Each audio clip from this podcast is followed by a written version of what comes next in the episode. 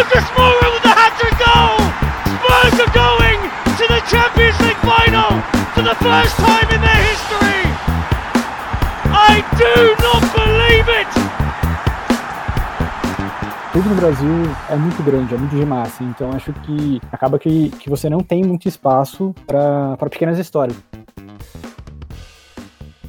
Salve, salve você que está nos ouvindo. Eu sou Vitor Henrique e começa agora o quarto episódio do podcast de Baliza. Nesse dia frio e chuvoso de São Paulo, mas que, enfim, não desanima a gente para vir aqui falar um pouquinho de futebol com vocês. Ao meu lado temos essa dupla de Thiagos que vem se conquistando o Brasil, né? Temos o, o Thiago Vasconcelos, que assim, é o maior fã da dupla Solteiro e Marinho da cidade de São Paulo. Mano, isso daí você pode ter certeza. E aí, rapazes? E o nosso papai tricolor, que também assim, é um grande fã, tá muito contente com o futebol do Diniz no São Paulo, Thiago Vieira. Mano, eu não poderia ser o maior fã do Diniz, que vocês conhecem, mano. É, estou aqui, um dia frio e um bom lugar para um livro. Estou aqui. Bom, além disso, a gente traz uma ótima notícia que o Guto, que participou né, do nosso último episódio que a gente falou sobre racismo, agora faz parte da equipe fixa do, do Baliza, enfim. Gostou muito do que ele participou, ele e o Dudu, né? Então a gente já tratou de amarrar ele aqui para continuar. Enfim, tudo certo, Gutão? Tudo tranquilo? Tudo certo, feliz de passar de estagiário pro, pro elenco principal agora. Bom, e mais uma novidade para esse episódio de hoje que a gente, assim, a gente não sabe nem como agradecer, como dar as boas-vindas pro Pedro do, do Calo de Calça, que, enfim, aceitou o convite, assim, com muita alegria, com, com a gente convidou, ele já veio aqui, já aceitou. Ele que é um grande torcedor e sofredor do Tottenham, né, porque torcer pro Tottenham e sofrer são quase sinônimos, enfim muito, muito bem-vindo, Pedro. A gente agradece muito assim o seu você ter aceitado vir participar com a gente. E aí, gente, tudo bem? Pô, o prazer é meu, de verdade. É, nem só pelo convite, né? Por ter jogado um Fall Guys aí no meio da semana. A recepção tá. A receptividade de vocês é maravilhosa. E, puta, vai, vai, ser, vai ser da hora bater um papo aqui. Enfim, antes de ir pro tema, só dar aqueles recadinhos iniciais que sigam a gente no Instagram, sigam a gente no Twitter, é arroba baliza podcast. Segue lá, dá uma força. Também sigam a gente na plataforma de streaming que você está escutando, né? Porque agora a gente está tá conquistando o mundo aí, tem várias plataformas, tá no Spotify, tá no da Apple, enfim, tá em várias plataformas aí disponíveis. E já entrando no nosso tema, né, vamos falar do nosso homenageado de capa, que é o Zanetti, que, enfim, chegando ao quarto episódio, ele que eternizou a camisa 4 na Inter, né, onde foi até aposentada a camisa lá, agora ele é vice-presidente. Ele, enfim, ganhou mais de 15 títulos por lá, ganhou aquela Champions, que o Milito fez chover contra o Bayern, fez dois gols na final. Ele estava lá como capitão, levantou a taça e ele, assim, tem tudo a ver com o nosso tema, que a gente vai falar da questão é comunidade e futebol. O, o Zanetti, né, ele viveu a comunidade de Milan, ele viveu a cidade, ele, enfim, é um deus lá. E a gente vai falar realmente dessa conexão entre o futebol, clube, comunidade, jogadores, enfim, presidentes, técnicos, como eles se relacionam com a comunidade e como o, o futebol consegue impactar e principalmente fazendo um comparativo entre o que falta no Brasil e o que sobra, principalmente na Europa, enfim, também países aqui próximo. E eu passo a discussão para vocês aí, porque esse tema acho que tem muita coisa interessante para acrescentar, né? Uma discussão da, das mais saborosas, como diria nosso Tiagão aí, que, que eu acho que, assim, principalmente é, to, todos nós aqui somos de São Paulo, então acho que, que além de, de ter a alcunha do, de túmulo do samba, a gente quer ser também túmulo do futebol. Então acho que assim, aqui a gente vive a, a, comunidade, o futebol e a comunidade assim, de uma forma bem esquisita, então acho que, que a, que, a, gente tem um ponto de vista assim que, que fala bem assim em relação a esse tema, assim, principalmente quando a gente compara assim com, com outros lugares assim, mas eu acho que tem vários exemplos aqui mesmo na cidade, da, principalmente em relação a essa arenização do, do Palmeiras, o, o Corinthians, acho que a gente tem um, um, um bom tema assim para para abordar aí durante esse episódio. Cara, é, tem um tem um Acho que o grande porquê aí que eu falei com o Vasco antes, sobre eu ter sido convidado aqui, é, foi de eu ter né, parado de, de, frequentar o estádio do Palmeiras, que eu frequentei a vida inteira, meio que por causa disso, né? E a gente vê que esse momento que eu tive de, de largar a mão né, desse, desse, de não ter mais um senso de pertencimento, né, essa identidade com, com a comunidade do clube, é uma coisa que tem atingido muita gente. Não é de agora, e não é só aqui no, por exemplo, só no eixo que está acontecendo. Então, enfim, acho que é um. Por mais que São Paulo esteja puxando a fila, esse, esse mal aí é um, é um negócio que está meio que dizimando o futebol brasileiro no geral, né? É, com a organização do futebol, né? Os estádios aqui em São Paulo, principalmente dois grandes clubes aqui, né? Só São Paulo não tem arena, e que fica na cidade de São Paulo. É, vem também a elitização, né? tem os preços de ingresso muito abusivos, né? Um público que não costumava ir nos estádios antes, agora toma conta das arquibancadas e o público que sempre foi fiel ao time agora fica de fora, né? Fora isso, na questão do Palmeiras também, tem a questão dos cercos, né? Da, da, da antiga Turiaçu, que agora você não pode ter mais queima de fogos, é, as ruas são todas fechadas, né? Ambulantes tal. Tudo isso é bem complicado, né? Acho que isso afasta o público fiel, né? O público que está sempre ali do time, né? Porque o público da elite é um rolê no shopping, no estádio, né? É ali, seu óculos escuro, ficar em pé, sentar, só comemorar o gol. A gente não vê mais aquele, aquela paixão no estádio, né? A gente vê cada vez mais a torcida gritando: Eu sou brasileiro com muito orgulho, com muito amor. É, eu acho que além de. Assim, falta essa conexão entre clube. Falta, assim, você se sentir presente dentro do, do seu clube, né? Se sentir, assim, é parte daquilo. Acho que falta, assim, muita participação do torcedor. Falta o clube puxar a participação do, do torcedor. Coisas que a gente às vezes vê em, clube, em clubes menores, de cidades menores, principalmente. Por exemplo, eu tava até, antes da gente começar a gravar, tava falando com o Vasco sobre a questão da Chapecoense naquela época da antes, até antes mesmo da tragédia que aconteceu, que a Chapecoense, Chapecó, uma cidade bem pequena, né? Que ela, a comunidade ali, ela abraçou o clube, ela vivia o clube, os, os próprios jogadores viviam o clube, as famílias dos jogadores, né? E era algo assim bem. que eu, pelo menos, não lembro de ter visto no, no Brasil. Talvez teve na época do São Caetano, na Libertadores, mas ali também a capital muito abraçou, né? O São Caetano. Mas lá não, lá assim, era realmente uma conexão que a gente vê muito em, em comunas, em enfim, cidades da, da Europa, e que pela primeira vez eu vi assim no Brasil, que realmente o, o, o clube via ali o orgulho de, de realmente ser da Chapecoense, né? Torcer para a Chapecoense. Em relação à Chapecoense, acho que a comunidade ela realmente abraçou o clube. Acho que o, o clube ele alcançou um patamar que jamais conseguiria sem ter esse apoio local. Eu acho que também é, é, mostra também como é, tem um apoio institucional é forte, porque é, a prefeitura ela dava um apoio, a Chapecó ela é uma cidade importante economicamente para Santa Catarina, tem a questão do, do agronegócio, a, a, as empresas Aurora de lá, então é, tem todo um apoio ali, mas, é, mas realmente ele é um case de sucesso. A gente pensa é, principalmente cidades pequenas, isso mostra como é importante ter um, um, apoio institucional, assim. Coisa que a gente até pode falar, até quando a gente citou essa questão do Palmeiras aí, a instituição dando, dando as costas à torcida, assim, né, de ela agindo para, como posso dizer, para cercear a, a festa, e, da mesma forma que o, o judiciário faz isso, por exemplo, com as torcidas organizadas. Assim, eu acho que é bom traçar esse paralelo que, que parece que no Brasil, para o futebol ele, enfim, florescer, ele sempre tem que ter um, um apoio institucional forte. Assim. É, na pesquisa para a gente ter essa conversa aqui, eu lembrei de um, de um caso bem interessante, que é o do Brasiliense, né? Que era um clube de uma cidade que não tem tradição esportiva, que é Brasília, mas que tinha outros times mais tradicionais, como o próprio Brasília e o Gama, que chegou a disputar a Série B e tal. E no começo dos anos 2000, o Brasiliense chegou em final de Copa do Brasil, disputou Série B e tal. Disputou Série A. É, disputou Série A. Só que era um clube não era um clube da comunidade brasiliense, né? Era um clube de um político. Então, assim, a, por exemplo, se você vai para Brasília, a, a, população local não torce para o brasiliense, né? Eles torcem ou para o Gama ou para o Brasília e para outros clubes. Né? Tem lá, tem Taguatinga também, tem clube e tal. Tem, tem alguns clubes em Brasília, mas o clube que se destacou e tal foi o brasiliense, que e aí eu lembrei disso, né? Que a gente estava falando sobre comunidade, clubes, pertencimento, que assim, é um clube alien, né? Era um clube de político. É, até essa questão de você ir lá e, enfim, é que você citou clubes também que são da própria, própria Brasília, né?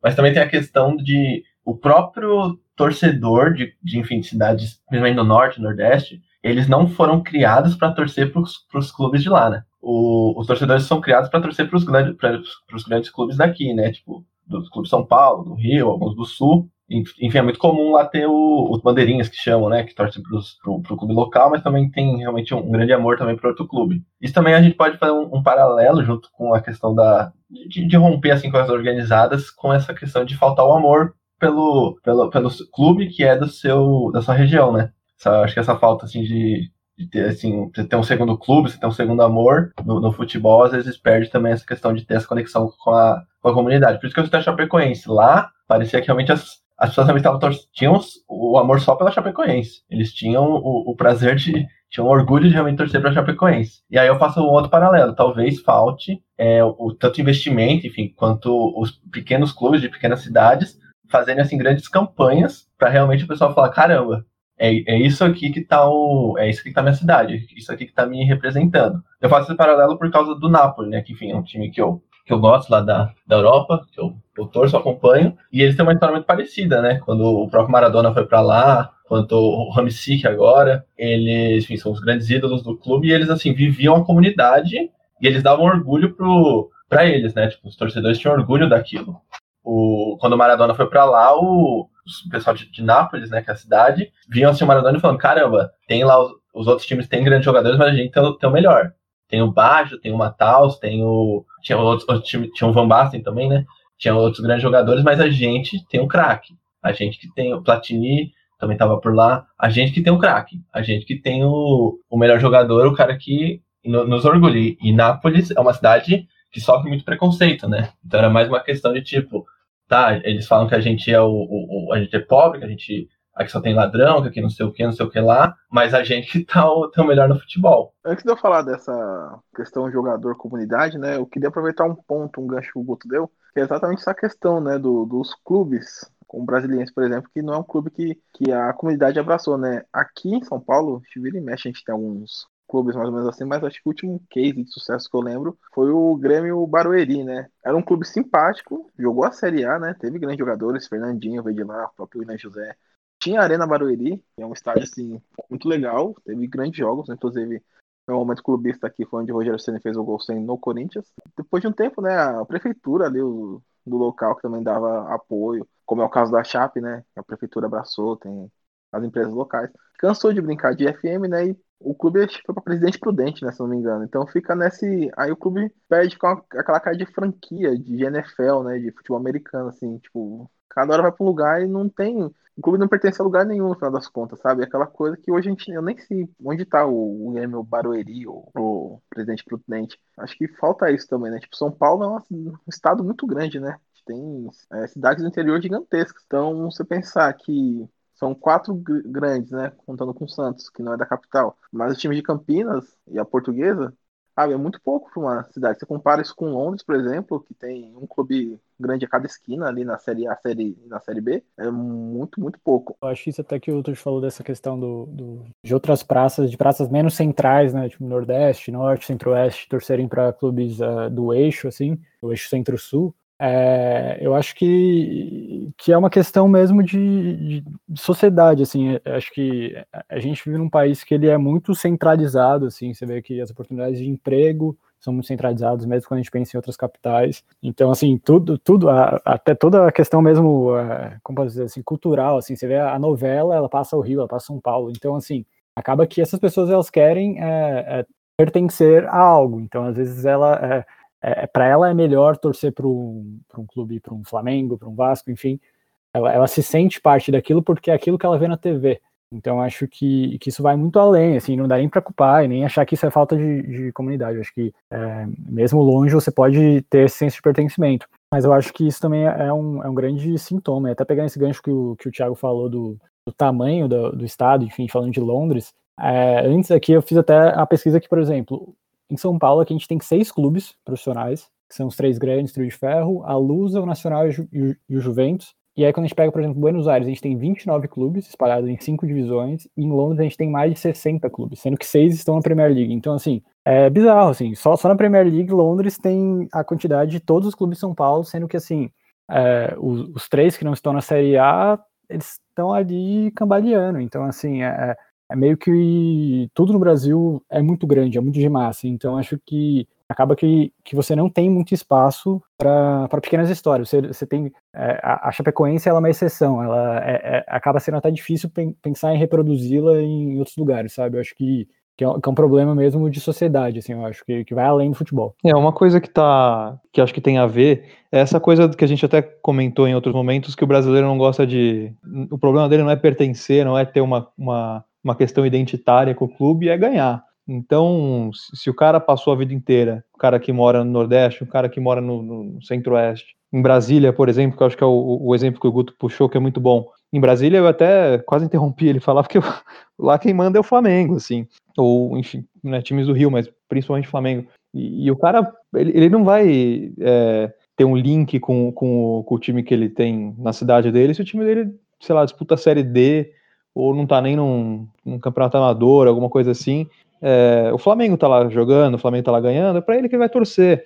Então, isso tem muito a ver com o jeito que, que o brasileiro vê esporte, que o jeito que o brasileiro é criado. Então, a gente não tem esse senso de, de conquistar as coisas que nem um argentino tem, que nem né, tá na história do Brasil, na história sociopolítica do Brasil, se a gente for ver, é, a gente não é tão, tão aguerrido quanto outros co-irmãos aí da, da América do Sul e até da Europa, se a gente for ver, por exemplo, a Inglaterra, esse, esse falta muito para o brasileiro esse esse senso de pertencimento mesmo, de pegar o que quer ser o próximo de você e transformar num, num, num, valor, assim, num princípio que você carrega ao longo da vida. É, e puxando o que o Vitor falou, né, do, do papel do jogador fazendo esse link, né, o Maradona, né, que acho que não só no Napoli ele é essa figura, né, mas na Argentina como um todo, né, até hoje o Messi vive na sombra do Maradona, porque ele não é argentino o suficiente, ele é muito europeu, ele nunca jogou lá, ele nunca ganhou uma Copa, né, pro, pro tamanho de jogador que ele é. E o Maradona tem questões até políticas jogando, né, assim, é muito amigo do Fidel Castro, fez aquele gol de mão na Inglaterra, né? Aquela tensão da Guerra das Malvinas. Então, é, o Maradona ele tem um tamanho, acho que assim, o futebol sul-americano, não em bola jogada, mas em tamanho de jogador, acho que ele é inclusive o Pelé, né? A gente pode falar isso tranquilamente, né? Não em futebol. O que ele representa pro o povo que ama ele, né? Acho que o argentino tem uma relação muito mais de amor do que a gente tem com o Pelé, por exemplo. O Pelé é um ídolo distante pra gente, né? Até pautas sociais, assim. O Pelé não, não toca muito nesse ponto, né?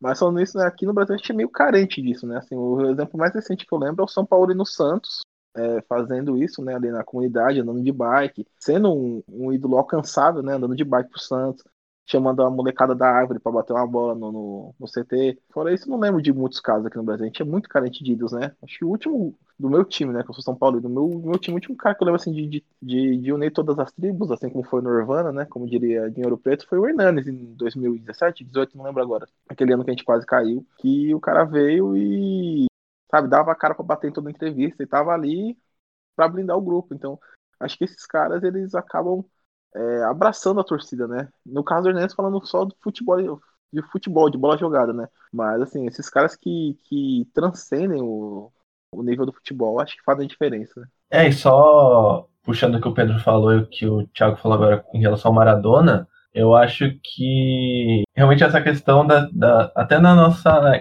como foi feita assim historicamente a nossa independência, que nunca foi algo assim de foi, foi, assim, foi portugueses fazendo a independência do Brasil, quase, sabe? Então, assim, ó, falta essa questão ainda da gente realmente ter essa conexão, até mesmo com o Brasil. O brasileiro ter conexão com, com o Brasil. Porque, enfim, a questão do Maradona, quando ele vai pro Nápoles, lá, né, pro, pra cidade de Nápoles, jogar pelo Nápoles, ele, ele compra uma briga da gente ter uma. ser uma cidade que, enfim, é fazendo uma correlação, assim, meio é como se fosse o Nordeste aqui, né? Que é uma, é uma região que, enfim, sofre muito, o pessoal fala que só tem gente preguiçosa, enfim, tem esse preconceito gigantesco pela região. E o Maradona comprou a briga, ele, assim, ele representava os caras, ele dava orgulho pros caras, né? Tipo, ele, além de, jogar, além de jogar muita bola, enfim, fazer o time ganhar muito, ele realmente representou o, os caras, que é a questão, acho que, do, no São Paulo, né? Ele representava o Santos, ele vivia a cidade de Santos, que era assim, ele, ele, queria, ele queria jogar em Santos, enfim, ele se comunicava ali pro Santos, que é o que realmente falta em, em brasileiros isso. Isso é algo que a gente vê muito fora do Brasil, em, em, gringos, né, como o Pedro, o Pedro falou, e falta muito assim, acho que é uma questão até brasileira com brasileiro, né? Assim, tem um sociólogo muito famoso, que é o Benedict Anderson, que fala que a nação é uma comunidade imaginada, né? O país, ele não existe. A gente imagina que existe uma coisa chamada Brasil, tem alguns códigos culturais e sociais, e a gente afirma aqui que isso aqui é o Brasil. E o Brasil é uma comunidade muito mal imaginada, né? Porque a gente não consegue ter muitos elos, assim, que de fato são transcendentais. Por exemplo, Maradona, na Argentina, ele é um elo transcendental. É um deus, Deus. O Pelé, ele não, não é essa figura aqui, porque, enfim. E algo que eu queria voltar no exemplo de Brasília, Brasília e Flamengo, que é muito interessante, é que o patrocinador master do Flamengo hoje é o Banco de Brasília. Qual que é o sentido disso? O banco é de Brasília e ele patrocina o time do Rio de Janeiro. E assim, a gente viu o Flamengo várias vezes abdicando de jogar no Rio para mandar jogo em Brasília. São coisas assim, você imagina o Manchester falando, não, a gente não vai jogar o Manchester United, por exemplo. A gente não vai jogar em Manchester, a gente vai mandar o jogo em Norwich. Assim, isso, isso não existe, não dá para conceber. Aqui no Brasil, é, o Flamengo fazia isso quase toda rodada, né? que, quão absurdo é, né? Porque os próprios clubes eles colocam eles colocam nesses termos, né? Então o que importa é, é a bilheteria, não é o, o torcedor, o meu torcedor. O Corinthians, eu lembro que em 2009 a estreia do Ronaldo foi em Presidente Prudente. O Corinthians vivia mandando jogo em Presidente Prudente, o Prudentão, né? O estádio lá. Então, é, os clubes eles eles também não eles não fazem por onde, né? Eles não querem, é, eles não eles não têm apreço por esse por essa identificação com, a, com o torcedor local, né? Não que o cara que mora em Presidente Prudente, que mora em Brasília, não possa ver de vez em quando, mas, enfim, é, é bem complicado, assim, para mim. Eu acho que até essa questão mesmo do de ir para outras praças é, é, é, esquisito, porque, por exemplo, o Flamengo ele faz isso, o Flamengo, mas, por exemplo, o Santos já vendeu jogos, enfim, outros clubes já venderam, clubes grandes já venderam jogos por causa de dinheiro para outras praças, principalmente para os estádios subutilizados da Copa. Mas é esquisito isso, porque, por exemplo, e isso mostra, eu acho que até um, um como, como os clubes brasileiros, eles, é, eles querem o fim, né, que é o dinheiro, mas eles, eles não sabem é, explorar na, na maneira positiva para chegar nesse dinheiro, não sabem, é, enfim, pegar o torcedor e colocar assim no braço e falar, mano, vamos junto aqui, é, é, somos um só. Porque você vê que a, a última coqueluche dos clubes era questão de internacional, internacionalização de marca. Então, é, os clubes iam lá para a Copa Disney, só que, eu quero dizer assim, você não, não consegue nem cativar direito os torcedores daqui.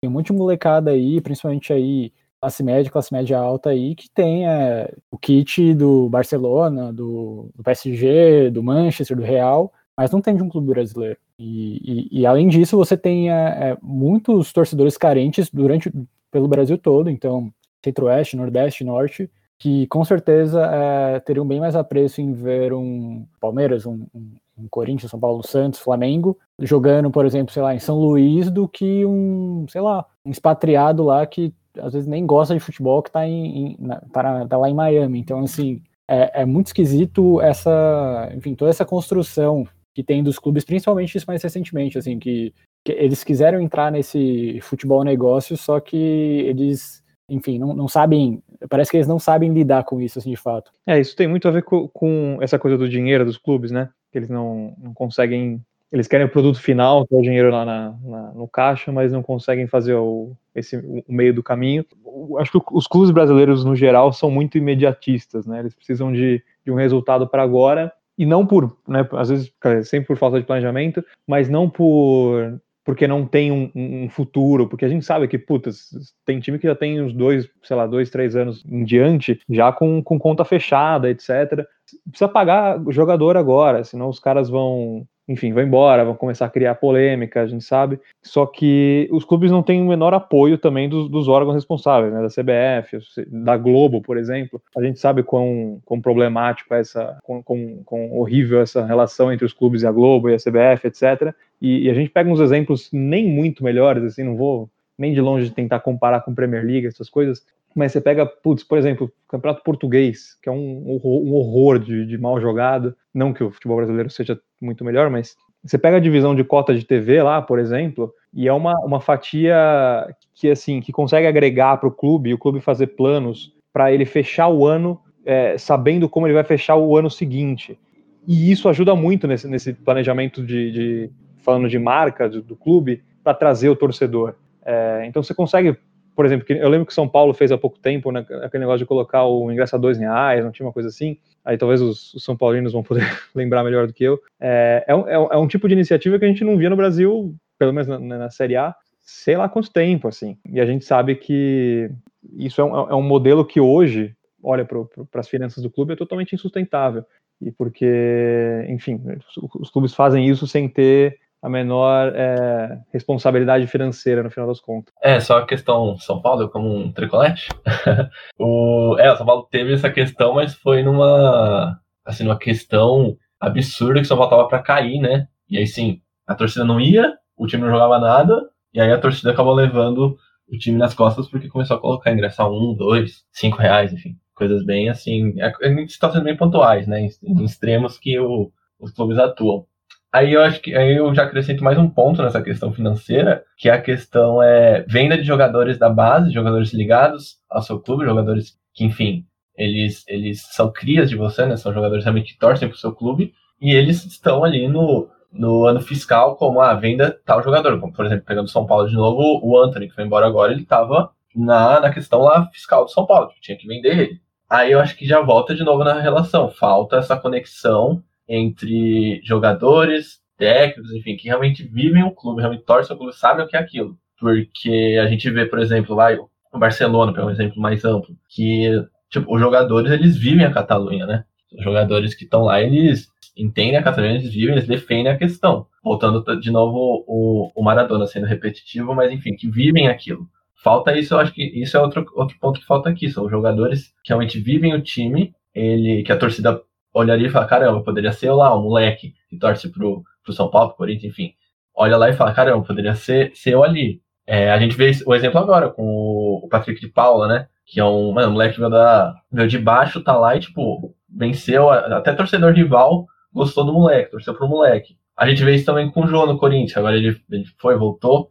Pô, moleque, você vê que o João é corintiano mesmo, tipo, ele torce pro Corinthians, veio da base, veio do terrão. Então, tipo, o moleque, é um cara que, que vive o Corinthians, que o, o, o torcedor, tipo, do Corinthians, o, o moleque ali também que veio da favela, vai olhar pra ele e falar, pô, podia ser eu lá. Porque, tipo, a gente, a gente. Outro exemplo é o Gabigol.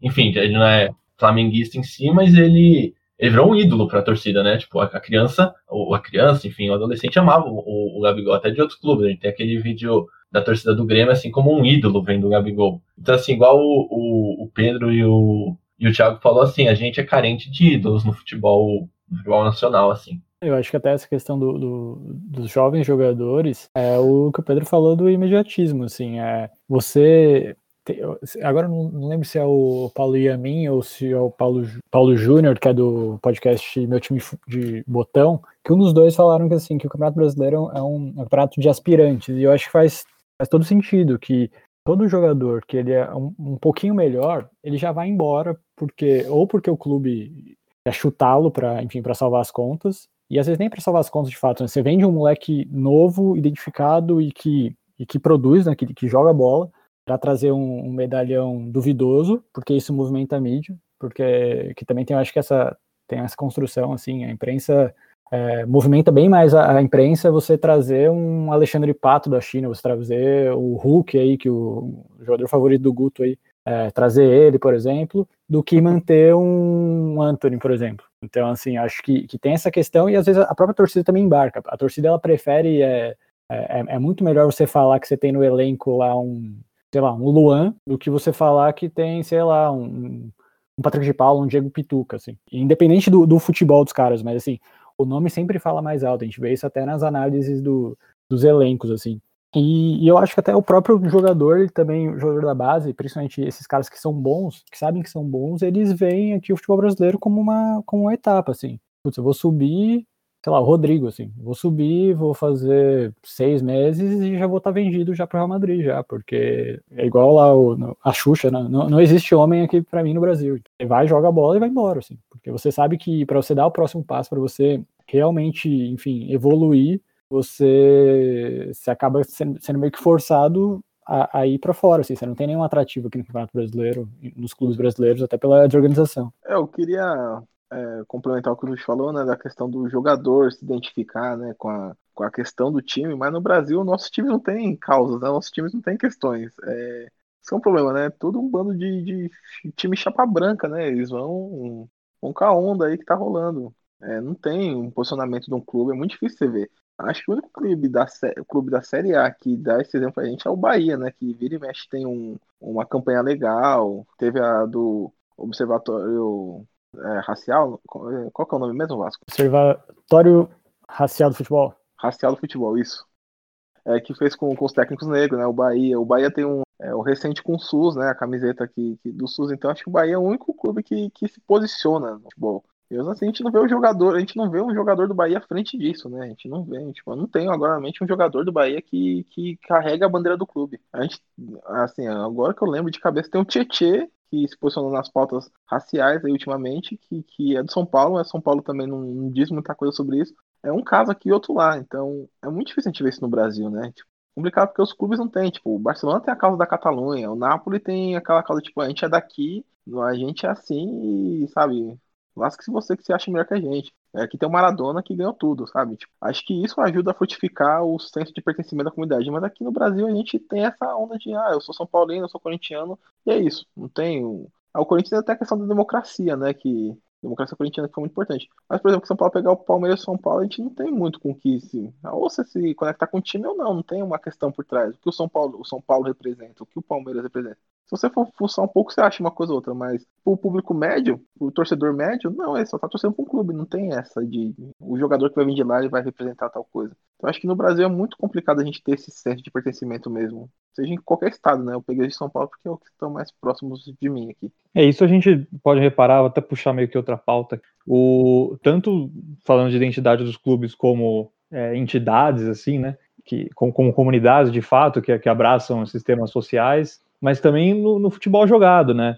A gente pega aquele assunto do DNA dos clubes, é, e quando, como você falou, time, vários times do Brasil agora são chapa branca, assim como comunidade, não, não tem uma, uma identidade bem definida, não, não representam muita coisa, e em campo também acontece isso, né? É, tem, tem poucos times que você vê que, que tem um estilo bem definido, que contratam pensando em fomentar aquele estilo, em fomentar aquele tipo de jogo, a gente, enfim, tinha separado aqui alguns times, como o Corinthians, o Santos, o Atlético o Grêmio, é, que, enfim, usam os jogadores para endossar um tipo de posicionamento que eles, que eles têm dentro de campo, mas isso acaba sendo meio, meio superficial, né? Uma coisa meio, meio, meio supérflua hoje, porque é muito mais difícil você pegar um, trazer um jogador que a gente sabe, né? Que agora, agora não, mas já, já há bastante tempo não tá tão afim assim de representar alguma coisa. Ele, ele tá usando um time brasileiro aqui, mas para fazer um trampolim, para conseguir um contrato melhor em outro, em outro clube, para sair do país, alguma coisa do, do gênero. É, então, construir essa identidade é cada vez mais difícil.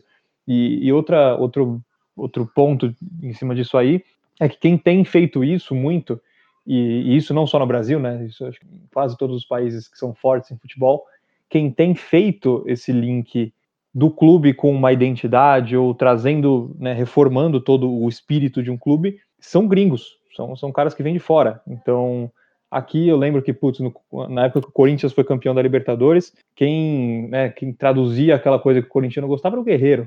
Para o Palmeiras agora, você vê um cara em campo com, com quem a torcida mais tem se, se identificado, é o Gustavo Gomes, que para mim é um puta cara sem sal, assim, não tem graça nenhuma, mas ele né, dizem que ele representa muito que o, o que o torcedor palmeirense quer passar. E isso a gente vê fora também, por exemplo, o Bielsa no Leeds agora, né, liderando uma puta de uma reconstrução, Simeone no Atlético. Então, enfim, são, sempre, são, sempre são personagens de fora que tem que são responsáveis por trazer esse tipo de identidade para dentro do clube. Eu acho que isso até puxa até uma coisa que tu falou no começo lá do, do, do brasileiro gosta de vencer, né? que, que eu acho que é isso, assim, meio, meio que não liga para a identidade. Quero dizer assim, é, é, sei lá, você fala do, por exemplo, o Santos gosta de DNA ofensivo e meninos da base, tal, tal, tal. Mas assim, se colocarem lá 11 medalhões brucutus e o Santos vencer, assim, o torcedor médio ele não vai reclamar. Tipo assim, ele pode até, sei lá, é, ter um, um, algo, um suspiro de enfim, de saudosismo, mas assim, se vence, essas coisas elas caem por terra, assim, tudo bem, eu, eu posso vender minha identidade, o pouco de identidade que eu tenho, né, que não, que não é nunca tão claro, isso, e, e eu acho que até esses exemplos que você falou, que muitos deles são argentinos, que eu acho que é meio que é, é a questão de como você vive o futebol, assim, eu acho que assim, a quantidade de clubes argentinos e, por exemplo, tudo bem, você tem os, os dois gigantes, né, do Boca e River, só que os outros, assim, eles geralmente eles vivem é, de muito sofrimento e, e, as torcidas gostam disso.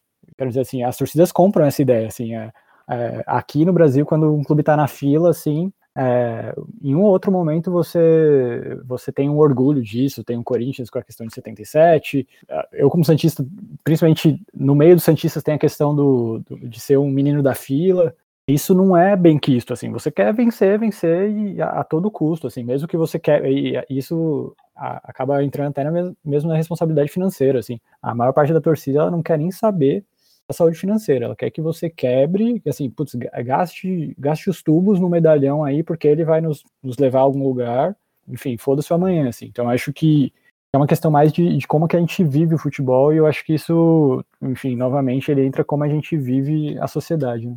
algo que eu sempre gosto de trazer para essa discussão no Brasil é a nossa cultura esportiva, né? É a nossa falta de cultura esportiva.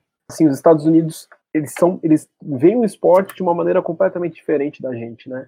Eles têm aquela coisa do esporte universitário. O, o que a gente chama de clube aqui seriam as universidades, né? Os atletas, eles têm uma relação muito próxima com, com as comunidades universitárias. Então, o cara saiu da Universidade do Texas, e ele gosta daquela universidade, ele vai fazer programas depois, ele mantém esse vínculo, né? Eles têm essa a comunidade deles, para mim, os atletas, assim, é com a faculdade, porque tem toda uma coisa de formação e tudo mais, né? E aí, enfim, é, americano é complicado, mas eles têm esse trunfo, né? Os caras praticam esporte desde criança, é, você sempre vê, tipo, eu acompanho um pouco de MMA também, né? Então, quase todo atleta norte-americano tem um fundamento em wrestling, porque eles fazem na, na escola e na universidade. Talvez se você for muito bom, você vai viver disso, mas se não, você fez universidade, então você vai arranjar um emprego, ou você vai para outra categoria, ou para outro esporte, tipo futebol americano. É bem comum isso, inclusive, né? O cara praticar vários esportes, né? Tipo, ah, o cara era, ele se tornou jogador de basquete, mas ele lutou na universidade também. Às vezes a gente olha olha com, com muito desprezo para os Estados Unidos, né? A gente fala, puta, americano, esse negócio de franquia, tal, tal, tal, mas eles gostam do esporte, né? E eles sabem vender também o, o que é o esporte, tipo assim, eles sabem vender franquia. Qualquer atividade, qualquer evento esportivo lá vai estar tá cheio porque os caras sabem vender, né? Quantos atletas profissionais do Brasil de alto nível tem, é, fizeram faculdade, né? Tem, tem, tem diploma, enfim, participaram de alguma, algum processo de graduação. É muito raro. Assim, eu consigo é, contar, acho que no, nos dedos, e geralmente esses jogadores, eles são meio que escanteados, assim, tipo, eles são tirados, assim, tipo, sei lá, o cara, assim, eles são tipo um aliens no meio do futebol, assim. E é foda isso daí, porque, porque justamente a gente tava falando isso daí de posicionamento político, e como você vai cobrar esse tipo de posicionamento, enfim, uma coisa um pouco mais de musculatura, sendo que que você não tem essa base né, por trás. É, assim, só pegando um exemplo que o. Acho que foi o Thiago que falou do Tietê, eu puxo também o Igor Julião, né, do, do Fluminense, é, que ele se posiciona por, por portas da esquerda e tal. Enfim, ele é um. Obviamente é um cara mais. Um cara que você vê que ele é mais estudado, acho que ele até falou que acho que tem diploma tudo. E ele era zoado assim pelos próprios torcedores do Fluminense. Tanto por ser assim, por defender pautas da esquerda, e o Fluminense é um time hoje já não é um time tanto assim, mas enfim, historicamente é um time mais da elite e ele foi ele era sempre escanteado, igual você falou, né? Agora que ele tá tendo até chance no, no clube, porque eles venderam o Gilberto lá, enfim. Mas só voltando pro que o Guto falou, eu também trago a questão do, do pertencimento à cidade que tem o, os Estados Unidos, né? Eu tô aqui até dando uma espiadinha aqui no NBA, porque eu gosto, né? Aí tá aqui jogando Dallas e, e Clippers. E assim, eles têm uma conexão com a cidade, a gente vê até a questão do, do LeBron, né? Que ele, ele foi para Cleveland ganhar um título para a cidade de Cleveland, não ganhar um, assim, obviamente que a equipe ganhou no basquete, mas assim, o Cleveland não ganhava, um, não tinha um representante campeão em algum esporte há não sei quantos anos, acho que 52 anos. E ele chegou e falou lá, eu quero levar um título para minha cidade.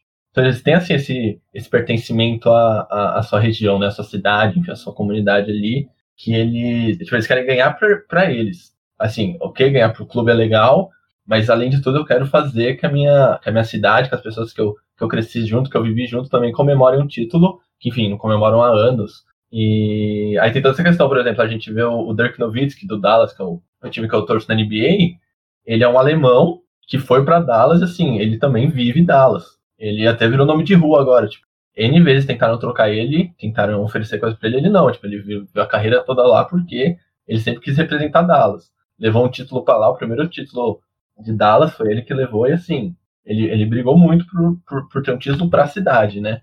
Pra fazer as pessoas que ele convivia ali também sorrirem junto com ele. É, isso de ter um cara, né, que representa a cidade é muito legal, né? Tipo, em qualquer esporte. O próprio Michael Jordan em Chicago, né, entre outros exemplos, é muito legal. Né? Aqui no Brasil acho que são raros exemplos assim, que, de jogador do clube, né? Acho que cabeça agora eu lembro do Marcão no Palmeiras e o Rogério Senna no São Paulo, assim, que, que aqui, aqui no Brasil eu lembro de jogadores que jogaram carreira só num clube, né?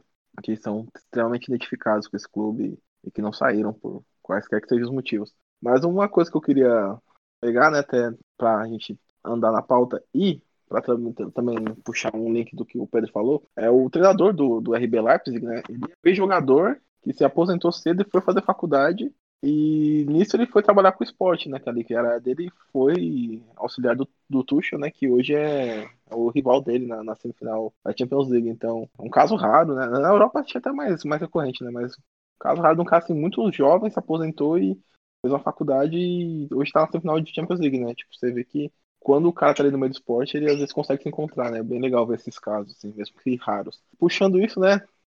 Falando de RB, de Red Bull, é, a questão do, de como o RB Leipzig é visto na Alemanha, né? Nas comunidades dos outros times, né? Não sei exatamente como é na cidade de Leipzig, mas os clubes rivais, né? Vê, vem, né? O Red Bull como um clube empresa e é totalmente. Eles xingam, né? O jogo já foi parado porque estavam xingando os bilionários e tal do time e a empresa, né? Que tá por trás e num, num, país que tem algumas, alguns clubes que são empresas, né, como o Wolfsburg, que já foi campeão alemão, o próprio Leverkusen, né, que é da Bayer, que é gigantesca por vários motivos obscuros, né, como a gente bem sabe.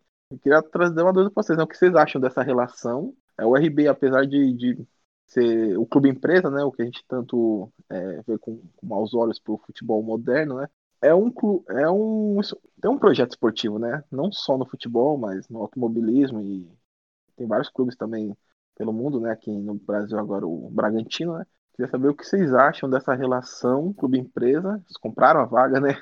Comprando o Bragantino, né? Eles não conseguiram. Então, acho que isso afasta um, um pouco a gente que curte futebol do, do, do, time, né? Queria saber o que vocês acham disso. Eu acho que é que assim, é complicado, assim, eu acho que o Leipzig, ele não, nem se compara com a questão do Bragantino e ele tem um projeto sólido, ele, enfim, trouxe um clube da Alemanha Oriental para o holofote depois de muito tempo. É, é, que eu acho que assim, tem, uma, tem um pouco de romantização, assim, de tipo, putz, eles são muito, dão muito na cara que eles são empresa, e tipo, sei lá, o Wolfsburg, o, o, o Bayer, o Leverkusen, ele tem enfim, alguma raiz com os trabalhadores dessas indústrias, mas também eu acho que rola uma hipocrisia, assim, porque porra, o Bayer é Adidas e Audi, enfim, é, se você coloca, ele é o maior clube e mais tradicional, assim, na, na Alemanha, e, enfim, e se você pega até histórias pequenas, assim, por exemplo, a Atalanta, que foi aí uma, uma sensação, ela, obviamente, ela, ela tem uma raiz familiar lá da, da região, mas, assim, são grandes empresários, donos de, de outlet, tipo, o, o futebol europeu e, e, essa questão do futebol negócio, eles andam lado a lado, assim, não, não dá muito para você... Todo mundo tem teto de vidro lá, sabe? Então, acho que é meio, meio complicado, assim, é, enfim, esse, esse debate assim de como se fosse um, uma cruzada a favor do, do, futebol tradicional, sendo que boa parte desses cavaleiros aí eles são é, eles são do, do alto empresariado assim. É, mas eu acho louco como existe uma dualidade assim comparando, por exemplo, o Red Bull Bragantino e o Red Bull Leipzig. É óbvio que o Bragantino nem tem não tem nem corpo ainda e, e muita história para contar para que nem o Leipzig que já tem alguma alguma coisinha para mostrar, mas é louco como lá a gente falou, como que o brasileiro gosta de ganhar e não é exatamente assim lá. É, eu sou, juro, a pessoa que mais odeia o Bayern na, na o Bayern de Munique, né, no caso, na, no mundo, e também sou super contra clube empresa, mas é muito louco como lá o, o, o Leipzig, que ainda não, não, ganhou nada, se não me engano, nada de, de, de muito relevante, é o time mais odiado por ser um clube empresa, e o Bayern, que é o predador da liga, né, que compra os, os jovens bons de todos os outros times e ganha absolutamente tudo todo ano, se, sem parar, não recebe o mesmo ódio. É, e justamente que nem você falou, do, a, a, a Audi, a Adidas, são apoiadores, né, são patrocinadores. A gente sabe que acaba sendo muito mais do que isso, mas eles não têm essa. Eles são primordialmente um clube de futebol e eles não têm o, o, o Leipzig da mesma forma. E aqui é, a gente vê o, o pessoal do, do Braga, a, a, torcida e a comunidade abraçando né, a compra, falando, tipo, putz, é isso que a gente precisa fazer para ganhar? É isso que a gente tem que passar, assim, a gente abraça essa mudança e a gente se adapta. E, e, e é muito louco como isso aí, se, como existe essa diferença né, entre as duas culturas. É, então, essa questão do, do RB, eu acho que, assim, o Vasco tinha falado do Bayern, da hipocrisia e tal, algo que eu até tava falando com uma amiga que ela morou muito tempo lá, ela é torcedora do Bayern até, que, enfim, eu tava falando com ela sobre essa questão do RB, ela disse que o ódio ao RB não é nem por eles serem muito ricos, enfim, por eles terem uma patrocinadora tão grande. É pela questão deles é, ganharem dinheiro para, assim, divulgarem uma marca.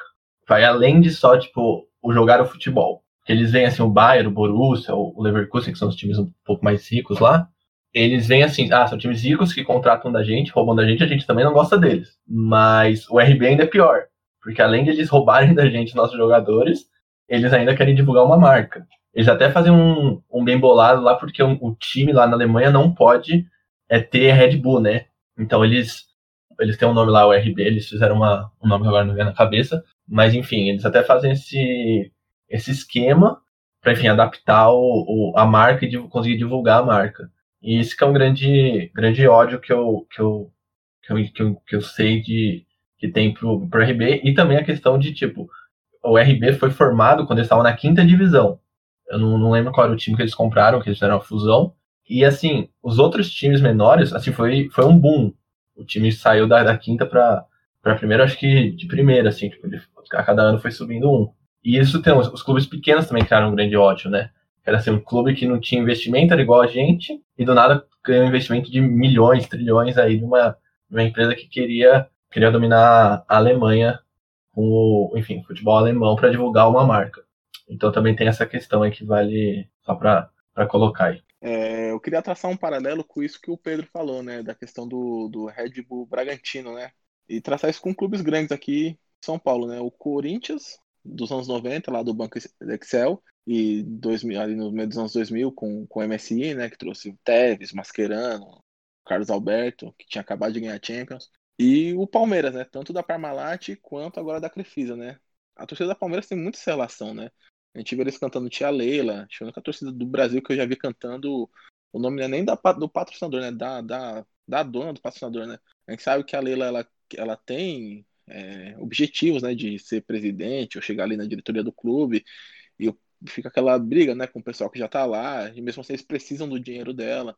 Não que aconteça o que aconteceu com a Parmalat, né, não sei se a, se a Leila saindo hoje o Palmeiras cai, que parece que tá um pouco mais organizado do que era lá nos anos 2000, mas o Parmalat saiu, não deu três anos, o Palmeiras estava tava na B, né? E ainda ficou um tempo na fila, né? Ganhar um título nacional foi em 2012 com aquela Copa do Brasil, né? Então, até a Crefisa chegar, o Palmeiras foi, foi mancando. Então, eu não, eu não vejo tanta diferença, apesar de existir a diferença, né? Porque o que o Bragantino foi foi vender o clube, né? Você perde seu escudo, você perde seu uniforme, você perde a identidade do clube, que para a comunidade pode ser é algo muito grande, né? Mas para uma, uma torcida que não vê a luz no fim do túnel, né? Tá ali todo ano Série C, Série B, no Paulista não acha nada talvez seja a maneira de, sorrir de novo, né?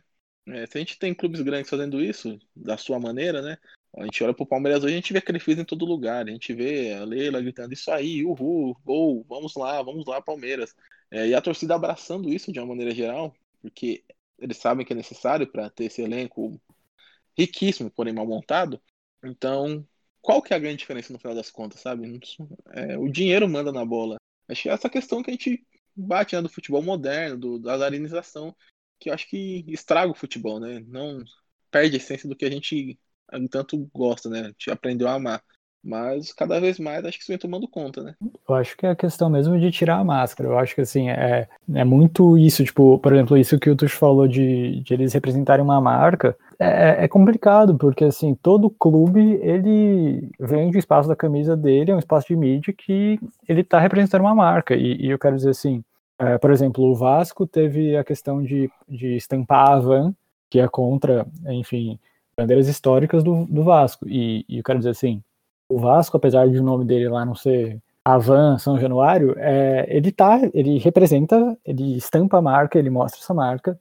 Todo frame que tiver na TV vai estar associado o, o, escudo do clube de um tamanho muito menor do que a, a, o logo da, da loja. Então, é, quero dizer assim, é, é, eu acho que é uma questão muito de buscar um, um, um, romantismo que infelizmente se foi. Assim, acho que, obviamente, é, o Red Bull ele, ele tem, enfim, inúmeros problemas e, e, e, principalmente na questão alemã ele ele burla a regra lá do, do 50 mais 1 de uma forma bem bem assim, cachorra, mas assim, é, ele não é muito diferente do que muitos outros clubes, assim, o, o, o Barcelona, ele, ele, ele estampava aí a, também o logo do Qatar, assim, assim como o PSG andou no Qatar, e, enfim, é, você tem, é, enfim, a, o Atlético Madrid, ele estampou também logo do governo do Uzbequistão, que não é um governo exatamente democrático, enfim, tem vários casos desses, e, e então acho que, assim, é, é muito é, é, muito complicado buscar essa, essa pureza no futebol, sabe?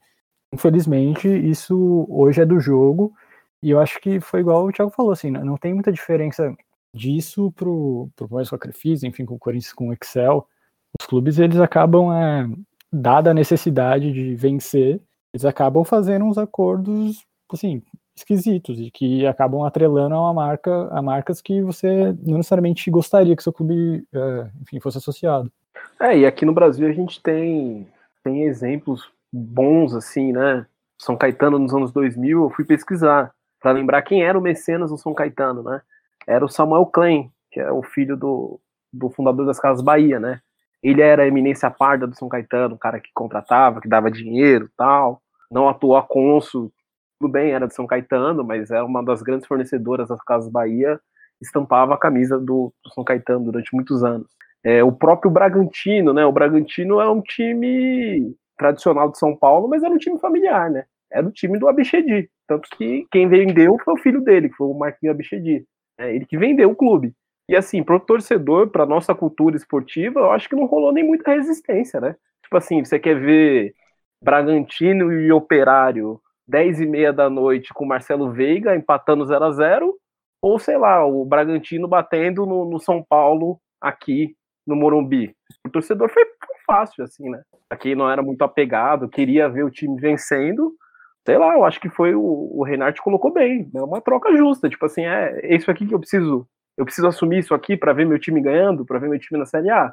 É isso. Então tá bom. Eu acho que é, é bem utilitário, né? A relação que a gente tem. Tanto os clubes, tanto a gestão dos clubes como os torcedores, né? Eu acho que todo mundo vê da mesma maneira aqui no Brasil, assim, que a gente não tem uma cultura esportiva forte, fundamentada, então se esse é o preço que eu tenho que pagar para vencer, eu pago. E isso é geral, tanto os clubes pequenos, os grandes, enfim, eles agem da mesma maneira. É, a, que, a questão é RB, tanto no, no, Brasil, enfim, na, na Alemanha, apesar de eu, eu ser contra ter uma visão mais romantizada dessa questão, mas eu penso assim de, eu acho que os clubes ali, tipo Bayern, Borussia, os clubes que dominam o futebol, eles podem também se sentir ameaçados, né? Sentir assim, é, ah, temos um, um, um rival mais, mais, chegando que pode chegar e ganhar da gente. O, o RB vira e mexe agora tá disputando o campeonato, tá aí na semifinal de Champions. Então também tem essa questão. Talvez o RB Bragantino a gente comece a ver talvez um, um ódio, ódio não, mas um, um desgosto assim pelo que eles estão fazendo quando eles começarem a ganhar, né? Porque, enfim, a gente vê isso com é que o Palmeiras é um clube muito maior, enfim, um clube tem muito mais rival, mas muita gente, diz, a gente passou a desgostar muito mais do Palmeiras após a questão Crefisa, junto com a questão de, tipo, tem um patrocinador que coloca muito dinheiro e, enfim, eles ganharam muitos títulos aí com esse patrocinador. Talvez a gente comece a ver isso com, com a RB Bragantino se der certo o projeto e eles começarem a ganhar. Porque agora é algo, é, é algo legal, é algo interessante, é algo que a gente fala, ah, é um time pequeno, tá crescendo, não sei o quê. Mas se eles começarem a ganhar, a gente pode começar a ver um, um, um desafeto assim maior entre os clubes, entre os torcedores dos clubes com eles, né? E acho que eu tô pegando um gancho disso que o Guto falou, de como a gente vive futebol, mostra como a gente tem um senso de comunidade extremamente esquisito, assim, que, que você vê que é, clubes que têm uma simbiose é, nessa questão de, da direção, é, geralmente é relacionado ao mecena. E, e, e eu quero dizer assim, ok, tipo, é, é um cara enfim, que tem dinheiro que ele vai investir num clube que enfim, que ele gosta, que é um clube ali da região, mas mostra que assim, que esse senso de comunidade que a gente tem nos clubes é, é muito baseado no capital, assim, acho que a gente vê, tem essa questão aí da, da prefeitura e da Consul com, com o São Caetano, do Nabi Abichedi, Tem a questão do, do Castor de Andrade, é, grande bicheiro de Bangu, que conseguiu levar o Bangu até a, um final de brasileiro nos anos 80. Enfim, você tem muito essa questão de, do, de mecenato, até mesmo a Chapecoense que a gente falou é, lá atrás. Então, acho que assim, é, é, é, muito esquisito, assim. Até agora eu lembrei também da questão do Fluminense da, da Unimed. Então, assim, é muito esquisito que, que assim, uma, uma grande cola do senso de comunidade dos clubes acabem sendo uh, uma, umas pessoas tipo, extremamente ricas que, que colocam dinheiro e, e, juntam todo, todo mundo em torno de um, de um projeto, de uma paixão. Então acho que isso, isso é bem esquisito, assim. E, e para mim revela a falta de profissionalismo dos clubes, né? Dos clubes brasileiros no, no geral, assim, né? Tipo, um clube grande mesmo, igual o Fluminense dependia do Márcio Barros, da, da Unimed, né? Ganhou o brasileiro nas costas do Márcio Barros, assim é um clube de Série A. Então, é, o que eu quero dizer é que o Águia Negra que eu jogava quando era criança lá na Eliana, que dependia do patrocínio do estádio, que era o mercado do bairro, é, não é tão diferente do, sei lá, do, do Corinthians. Né? Tipo assim, se tiver algum Abílio Diniz da vida, doido, querendo colocar dinheiro no Corinthians, é, o clube vai depender dele por um tempo. Eu acho que os grandes clubes brasileiros, eles, eles não se profissionalizaram assim, né? Você tem uma, uma parte institucional muito fraca, muito fraca, muito frágil, né? Tanto que quando tem eleição é aquela coisa, tem tiro, parece eleição na, na, na República Velha no Brasil, sabe? Voto de cabresto, nego que assina é, nome de morto na ata. É, o clube brasileiro é isso aí. O clube brasileiro da Série A é isso aí. Então, sei lá, cara, acho que no fundo toda essa conversa que a gente teve resvala um pouco nisso, na falta de, na falta de profissionalismo e de organização institucional dos nossos clubes. É, eu acho que a questão é ganhar legal, não importa como, né? Independente de onde vem o dinheiro, independente da, do, do que está investindo, como está investindo, se está ganhando, você pode ter, pode seguir as suas origens ou não. Como o Vasco falou, assim, o, o, o Vasco lá no Rio de Janeiro tem a Van, que é totalmente contra a história, que poderia ter uma conexão com a comunidade, né? Do, do Vasco, a história do Vasco. E assim, tá entrando dinheiro, eles podem representar a gente do, da imagem que eles quiserem, né? Eles estão salvando a gente de dívidas aí. Eu acho que o, e o, e o futebol acaba sendo esse microcosmo, assim, de, de, de, um sistema, assim, extremamente predatório, que, que é justamente essa questão, assim, você, você vende sua imagem, você vende sua história a troco de qualquer coisa, e que não dá espaço para os pequenos. Eu acho que para clubes pequenos, enfim, até na, até na pirâmide mesmo do, do futebol, assim, é, tem muitas burocracias, muitas, enfim, muitas amarras para um, um clube de bairro, enfim, se tornar um, um, clube profissional. E eu acho que até por isso que, que, que, todos os bairros aqui, principalmente aqui em São Paulo, aqui tem essa coisa muito forte com a Várzea, assim, porque ali você está vivendo a comunidade de fato, assim, é, é, o seu vizinho, ele é o patrocinador, ele é o, o mercadinho do, da vila. Então acho que isso isso eu acho que assim é, é, o último esteio assim mesmo assim a última camada assim do senso de pertencimento e a tendência é que isso em São Paulo, por exemplo, acabe muito, assim, porque é, tem, tende a acabar, né? Porque com, com o urbanismo assim, da cidade, com, com a questão de como você não respeita esse patrimônio, a, assim, a tendência é que os inúmeros campos de várzea que, que existem em São Paulo, que já foram muito mais e em regiões mais centrais, eles, eles tendem a desaparecer e com isso a desaparecer, assim, a, a última, a última camada de, de, comunidade com da comunidade com o futebol, assim. Então acho que, não sei, acho que cabe, cabe até a gente pensar nisso, assim, como como a cidade, como a nossa sociedade, ela acaba influenciando diretamente o futebol e, e assim vice-versa, né? Eu acho que acaba sendo um reflexo. É, eu ia falar exatamente isso que o Vasco acabou de pontuar, né? Da questão do, do futebol de várzea, ele age onde os clubes não chegam, né? É, parece que essa sensação de, essa sensação de pertencimento, de, de, de comunidade mesmo é o clube de várzea do seu bairro, da sua comunidade que, que chega, né? E como tudo em São Paulo é muito central, né? Então, você pra ver um jogo do Corinthians, você tem que. Você tinha, né? Tem um tempo atrás, você tinha que ir pro Pacaembu. O Palmeiras tem que ir lá pra Barra Funda. O São Paulo, que não é tão central, mas o Morumbi, dependendo de onde o torcedor mora, é muito longe. É isso, né? Às vezes, pro torcedor que mora muito longe de, de, do centro, é, você tá ali todo final de semana vendo um jogo do seu time no, no campo do seu bairro, dá essa sensação de pertencimento, né? De comunidade. E eu acho que a cidade de São Paulo está até melhorando a questão do, do, do, central, né? Tipo, as coisas estão se distanciando um pouco do centro, né? Apesar de ainda acontecer muito, mas também eu vejo que nem o Vasco vê, assim, é, então do, do, do urbanismo da cidade mesmo vai acabar destruindo isso aos poucos, né? E outro ponto que eu queria colocar é, é que o Guto falou, né? Que sempre tem um mecenas, né? E, por exemplo, é, eu não lembro da torcida do Fluminense gritando Márcio Barros. É incrível como nem sempre esse mecenas ele é o, o cara que o torcedor vai amar. Tipo, ele não, nem sempre ele é a figura que o torcedor tá amando ali. Né? Ele ama o momento do time. E quando o cara sai, às vezes sai brigado, às vezes sai, um, sai tretado, o torcedor segue a vida. É, então acho que para clubes menores como o Red Bull, o Bragantino, né? Nunca vai ser um clube de massa. Ser muito complicado Bragança ser um clube de massa. E o futebol brasileiro é muito dependente da TV, é muito dependente da audiência. Então eu, eu não sei exatamente como vai ser esse projeto do Bragantino aqui, mas eu acho que vai esbarrar muito nisso ainda. Tipo, o Vasco lá no começo que tudo no Brasil é muito grande. Então, o Bragantino brigar com o Corinthians, com o Palmeiras, com o São Paulo, até com o Santos, complicado, assim. Por... Pode ter o projeto que for, o dinheiro que for, pode ter alguns anos bons, mas se sustentar sem essa parte no futebol brasileiro é muito complicado. Nunca vai ter os bilhões da Globo, uma decisão da vida nunca vai dar muito dinheiro. Não, eu só apontar um negócio sobre o mecenato aí que você tinha falado, do, essa diferença entre, por exemplo, a torcida do Palmeiras, que quase idolatra a Leila, para outras torcidas que, enfim, deixaram o, o, seu mecenas meio de lado. Acho que tem tudo a ver com, com o projeto político que, que o cara tem, né, que, que o mecenas tem, ou que a mulher tem, né, no caso do Palmeiras, em cima do clube, em cima do, do enfim, das, das, pretensões da própria empresa. É, a Leila está tá envolvida num, num projeto puramente político no Palmeiras. E você vê outros times, por exemplo, que nem é, o Chelsea, que, que o Abramovich comprou, e o Abramovich fez questão de ser o, o garoto propaganda da, da, retomada do Chelsea, que, enfim, o Chelsea, em algum momento da história, foi comprado, o clube inteiro foi comprado por uma libra, porque já foi um time muito quebrado, assim, foi um time que durante o século XX foi sofreu muito com dinheiro. Então, o Abramovich, por exemplo, fez questão de ser a cara do, da reconstrução do clube é, assim como a Leila faz questão de fazer isso com o Palmeiras. E acho que tem tudo a ver com realmente com o projeto que a pessoa tem por trás.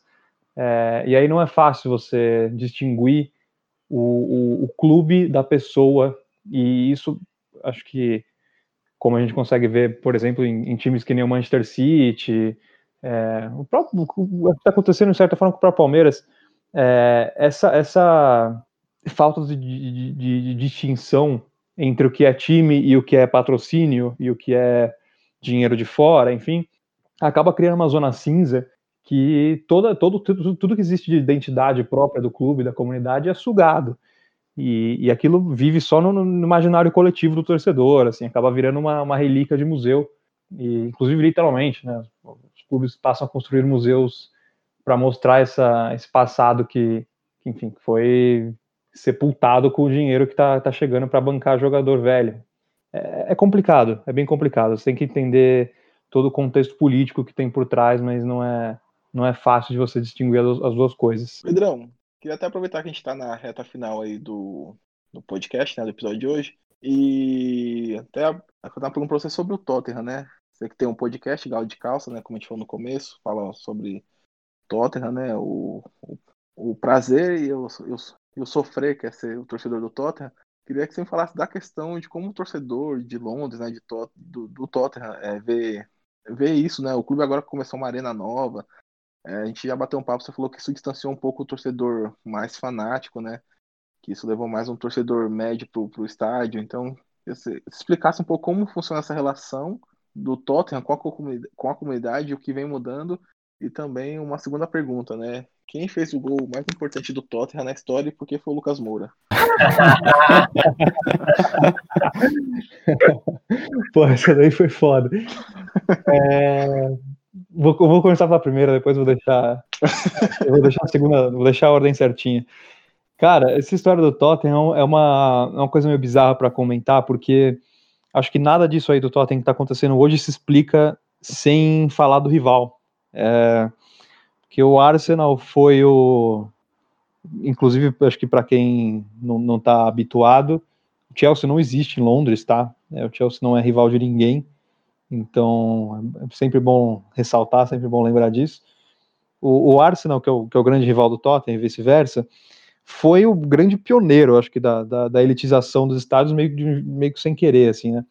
Eles saíram de Highbury, que tinha uma, uma identidade não tão, assim, forte, né? A gente sabe, o Arsenal se mudou várias vezes na história, o Arsenal era um time do sul de Londres, aí arranjou, arrendou um terreno no norte, se mudou para lá tal.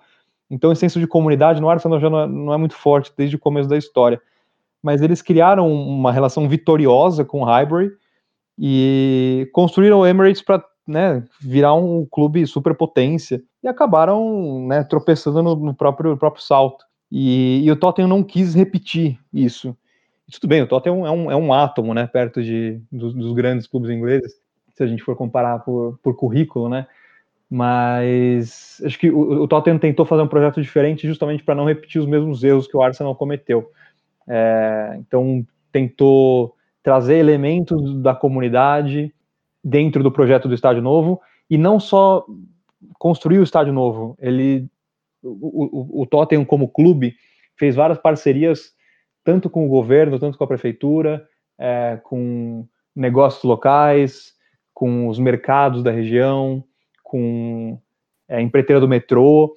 Então eles fizeram uma, uma, uma, uma reconstrução geral assim na, na, no bairro. Então o bairro de Tottenham, né, que no norte de Londres, aqui com, em São Paulo, a gente pode dizer como se fosse, sei lá, é para cima do Tucuruvi, assim, é, é uma região bem norte, assim. É, tá certo que Londres, né, se, se for ver a, a faixa urbana de Londres é um pouco maior, mas é, é, bem no norte de Londres, então é uma região um pouco mais de periferia mesmo. É uma região bem pobre, é uma região de, de, de muro de tijolo, assim. E, e, e, o Tottenham se comprometeu em fazer uma reforma geral. Então, não só não foi só tipo, ah, vamos subir o estádio novo, aí foda-se o resto e time que vai ganhar dinheiro.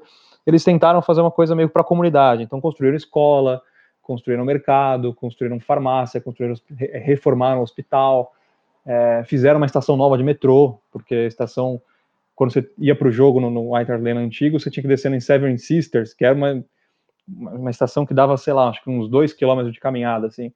Acho que é quase o dobro do que você tem que andar do Morumbi pro metrô. Então era uma caminhada bem indigesta, assim, para o jogo. Os caras foram lá e construíram outra, outra estação. É, então fizeram uma coisa, tipo, se preocupando com a comunidade, com, com a história que tinha ali todo, em volta. Não, não destruíram o comércio que estava em volta.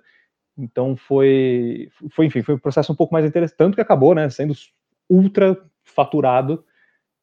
Estava é, previsto para custar, acho que 400 milhões de libras, que já não é qualquer cifra, acabou custando acho que 1,2 bi.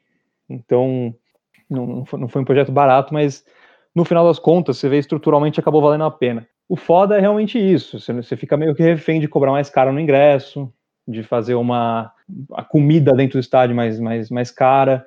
É, fizeram uma pesquisa esses dias, inclusive, foi entre o, a nossa reunião de pauta e a, e a conversa aqui. É, o Tottenham tem a cerveja mais cara dentro dos estádios de Londres. É, a mais barata, acho que o, que o Queen's Park Rangers, que cobra duas libras por, por aquele pintzinho, né, que é aquele, aquele litro de, de, de, cerveja, aquele meio litro de cerveja, e o Tottenham tá cobrando oito.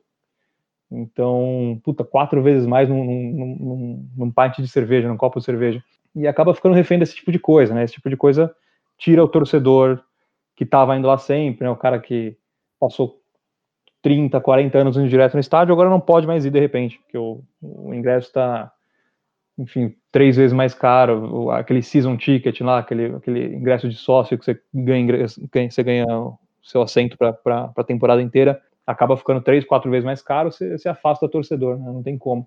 Então é um, é um processo que o Tottenham está tentando ajustar aí nos meses que, principalmente agora pós-pandemia, né? Pós-pandemia não, durante a pandemia talvez pós, se Deus quiser, é, eles vão tentando ajustar aí. Eu acho que é importante até ver isso como um exemplo que, apesar dos pesares, apesar de, desse tipo de, de coisa, de, do ingresso um pouco mais caro, da, da questão da comida, enfim, é, é, bem diferente do que foi pensado na, na organização aqui no Brasil, né? Eu acho que você compara, por exemplo, com, com o estádio do Corinthians, com mesmo o estádio de Palmeiras, é, é, é um outro processo, assim. Então, acho que, que é impressionante, né? Igual o Guto tinha falado do, questão do, dos americanos com esporte, é, falaram também da questão da cidade. É, é impressionante que, assim, a gente tenha que aprender a viver a cidade com, com um lugar que tem um urbanismo esquisito, igual aos Estados Unidos, um lugar que tem um esporte, enfim, franqueado e, enfim, também é, é, é ver que essa preocupação de a elitização e, e enfim, com, com, todo esse entorno de comunidade vem de, de locais que, que, assim, você tem uma desigualdade bem menor do que aqui no Brasil. Então, acho que é, é a gente está num caminho muito, muito errado, assim, bem na contramão de tudo. Então, só acrescentar um negócio que o Pedro falou, do, que o Tottenham, assim, ele, ele fez a comunidade crescer, né, economicamente, enfim, estruturalmente, que, enfim, é um, é um comparativo nada a ver, assim, mas que faz sentido, porque na China, que para desenvolver o futebol lá, eu li isso faz até um tempo já, que para assim, a comunidade começar a gostar de futebol, começar a ter um apego com os clubes, a cidade, enfim, os moradores, que nunca foi assim um, um país que de futebol, mas nunca amaram futebol, eles começaram a fazer exatamente isso que o Tottenham fez, que foi é, evoluir as cidades, tipo, construir escolas, construir hospitais, enfim, tudo. Obviamente também para os jogadores ficarem mais, enfim, confortáveis na região, mas também para essa, ter essa relação assim, é, torcida-clube. Obviamente que é com, com um pensamento totalmente é, contrário, que eles, eles não estão pensando no, na evolução tão esportiva, mas sim na financeira dos clubes, né, e dos donos dos clubes. Mas na China eu vi isso, eu achei, agora que eu lembrei, que eu acho que é, achei bem interessante para trazer aqui, porque lá eles querem desenvolver o esporte, né? Não só o, o clube em si, mas tipo, desenvolver o esporte dentro das, das comunidades. E, assim, eu, eu, lembrei de outra coisa que parece que foi em outra década, em outro século, que foi a Copa no Mundo no Brasil, né? Que a promessa que nos venderam era essa, né? Que a gente, não, a gente vai fazer a Arena das Dunas, a Arena do Amazonas, a gente vai fazer a, em Pernambuco, mas a gente vai vai ter metrô, a gente vai construir escolas, a gente vai é, reformar o bairro, e assim, é o famoso legado da Copa. É, a gente nunca viu isso, né? Itaquera hoje, é, assim, Itaquera é um lugar que nem todo paulistano conhece, porque é um bairro distante e tal.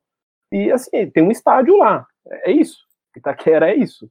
É, tipo, você desce na estação e tem um estádio. Assim, não, é, a gente fez muito mal, né? Venderam pra gente, a gente comprou gato por lebre, né? É, só ficou um de elefante branco por aí, né?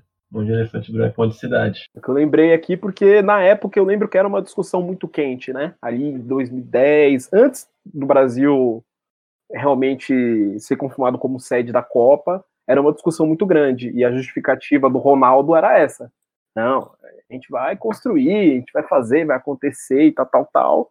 E hoje a gente, sei lá, cara, o que que, que, que deu da Arena das Dunas, sabe? Todos os clubes dali tem, o ABC tem um frasqueirão, é, não precisavam de outro estádio ali. E tem um estádio lá. Mané Garrincha. Mané Garrincha é um negócio absurdo. Enfim, é só uma coisa que eu queria. Talvez é, é tema para um outro podcast, né? O legado da Copa. É, essa Copa aí tem aquela saudosa frase do Ronaldo, né? Que estádios eram mais importantes que hospitais. E nesse mesmo ano ele vestiu aquela camiseta que a culpa não foi dele, ele voltou no Oeste. Que ano pro Ronaldo, hein, mano? É, mas o Ronaldo também, né? É, o Ronaldo é foda. E acho que isso até dessa questão do legado, acho que, que, é, que é interessante até ver, ver, até pensar nessa questão dos custos. Enfim, a gente tem os custos do Mané Garrincha, a gente tem os custos da, da Arena Corinthians, e a gente pensar que, por exemplo, até o, o a troca de estádio aqui no, no, em São Paulo o, saiu do Morumbi, que também tinha um, um, projeto lá do monotrilho, e até hoje não saiu, assim, todas as obras de infraestrutura não saíram, né, basicamente. Então acho que que é bem complicado, assim, acho que pensou-se muito no, né, nessa questão mesmo de, de, você montar um estádio, montar lá, desce lá a nave espacial lá de Itaquera lá e o que tem no entorno, pouco importa o que vai, o que isso vai, vai afetar as pessoas ali. Mas, como sempre, né, os clubes eles visam o fim e não o meio, né? A gente vai chegar lá e vai lucrar vai ter um estádio. O Corinthians tinha muito essa vibe de ter o estádio, né? Apesar do Pacaembu sempre ter sido a casa do Corinthians, né? Então, acho que foi muito nessa, nessa gana de ter o estádio, de, de empreiteira ganhar dinheiro e tal. E ninguém vê, né? O projeto que o Tottenham fez, como o Pedro bem, bem, bem escreveu aí, foi bem maravilhoso, né? Pra, a comunidade em volta, né? Tipo, você ganha uma estação de metrô, você ganha é, uma reforma do bairro, uma. Em Itaquera é Itaquera com estádio, não mudou nada. Itaquera. Tem um estádio lá agora. É, construíram um estádio pra parar de ser meme, né? Só porque todos os outros zoavam e aí construiu pra, pra parar de ser meme. É, já já o, o Flamengo embarca nessa também, né? Acho que essa é a vibe do futuro do Flamengo. Que... E o Maracanã é a casa do Flamengo, sabe? daqui a pouco o Maracanã vira o que o Pacaembu é, um estádio perdido, sabe? Tipo, o Pacaembu é do Santos, de vez em quando resolvem aqui jogar. De vez em quando, né? Até com alguma certa frequência, né? Mas o Maracanã sem o Flamengo vai ser o quê? Sabe? Tipo, o estado Fluminense? Cara, e, e, tem um negócio legal sobre o negócio do, do Tottenham aí, que eu, eu, acho que eu falando agora, pareceu que era um projeto super utópico, né? O bagulho que, que acontece que só na, na Europa e não sei o quê, e, e é tudo perfeitinho, tudo bonitinho, pensado para o torcedor, para a comunidade. Mas, cara, assim, eu, eu não lembro de outro projeto desse tamanho na Europa, pelo menos, que tenha rolado de um jeito tão brasileiro, assim, porque é, rolaram, primeiro, o superfaturamento do estádio, que foi um absurdo. As, as, as torcidas é, adversárias, todas elas plantaram, é, por exemplo, camisa de time, cachecol dentro da, da construção do totem para zicar. É, então, no, no, concreto, lá dizem que tem camisa do West lá no meio, cacete. O, o próprio Tottenham foi, assim, desviou de uma cacetada de acusação, porque tinha um monte de terreno em volta que e aí e isso aí né, a, reza a lenda, né, que os terrenos em volta, o, dono de dois de dois terrenos que estavam para ser arrendados pelo clube para ser demolidos, enfim, um dos donos era era era uma, uma fábrica de, de aço, se eu não me engano, que era chamava Archway, e o dono era torcedor do Arsenal e outro era dono do, do, o dono da outra era torcedor do West. Os dois não queriam vender por nada para atrapalhar as obras. E aí, de repente, algum dia, assim, por algum motivo que ninguém sabe, as duas, né, uma de cada vez, as duas empresas, as duas né, fábricas, assim, amanheceram pegando fogo. Rolou um incêndio no negócio. Então, né, e o Tottenham teve que se, se, se desvencilhar dessas acusações de, de, de, ser, de ter incendiado o bagulho de propósito para poder fazer o, o estádio, para poder demolir o estádio. Então, assim, nada dali foi feito como se tivesse no, no mundo ideal. É o jeito mais brasileiro possível. Aí você fica pensando, caralho, se um time aqui tem um con consegue um apoio financeiro fudido, que nem o Tottenham conseguiu, não falta recurso, cara. O que não falta no Brasil é incendiário. O que não falta no Brasil é um cara que, tipo, que sabe fazer um negócio desse, cara. Então, é, é muito bizarro como até no, no meio da desorganização, assim, o, o, aqui a gente consegue ficar, enfim, perdendo ponto para isso, né? É, acho que ainda falta muito assim para o Brasil chegar a ter uma, estrutura assim, até mesmo algo mais jogado, algo mais não tão organizado. Mas assim, já vamos, vamos indo para o final então. Acho que a gente já acrescentou bastante, falou bastante. Você que está nos escutando não sabe, mas assim, acabou a luz, voltou a luz, aí não tinha luz, aí, aí o Vasco voltou aqui com voz de robô, não dava pra gravar, não sabia. Então já, já tá aí quase. Acho que já deve estar umas duas horas aqui a gente falando. Mano, como diria Cassis, tem dias que a noite é foda. e bom, é isso. Já indo pra parte das indicações, mas antes, Pedro, assim, não sabe nem como agradecer a sua presença aqui. Sua. Você, enfim, apresentou muito, muito. Sabe, saiba que a porta está sempre aberta, enfim, tudo que, que sempre que você quiser voltar a participar, você pode vir que te agradece muito sua presença. Não, cara, pelo amor de Deus, eu que, eu que agradeço o convite, o Vascão pelo convite, o Guto pela parceria de um tempo aí, e vocês todos, cara, é gostoso pra caralho falar assim com gente que, que entende, com gente que manja pra caralho do, do assunto. Porra, espero que a porta esteja aberta, porque de verdade esse, esse, esse papo aqui é gostoso pra caralho. Não, não, com certeza, com certeza. Acho que é, até o, o, Guto tinha, tinha falado quando a gente tava na, na reunião de pauta que é, que é um, enfim, uma emulação da, a conversa de bar, assim, acho que é, foi bom demais, mano. Obrigadão de, de verdade. É, e não, não deixem de seguir o Galo de Calça, o, é o Galo de Cast também, no podcast, Sim, isso, né? Galo de Calça, underline, no Twitter, no Instagram.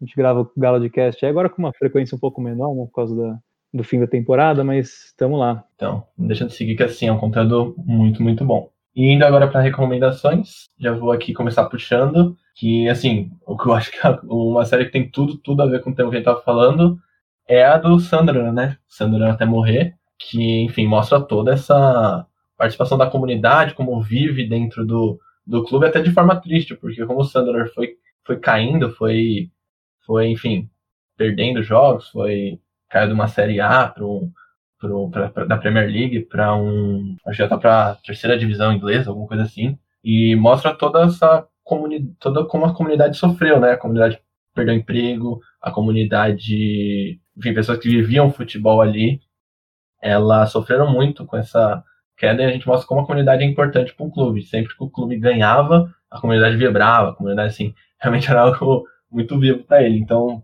tem duas temporadas, eu acho que não vai ter uma terceira, porque é muito sofrimento para um clube só para ter uma terceira. E, enfim, tá lá no Netflix as duas, assim, vale muito a pena.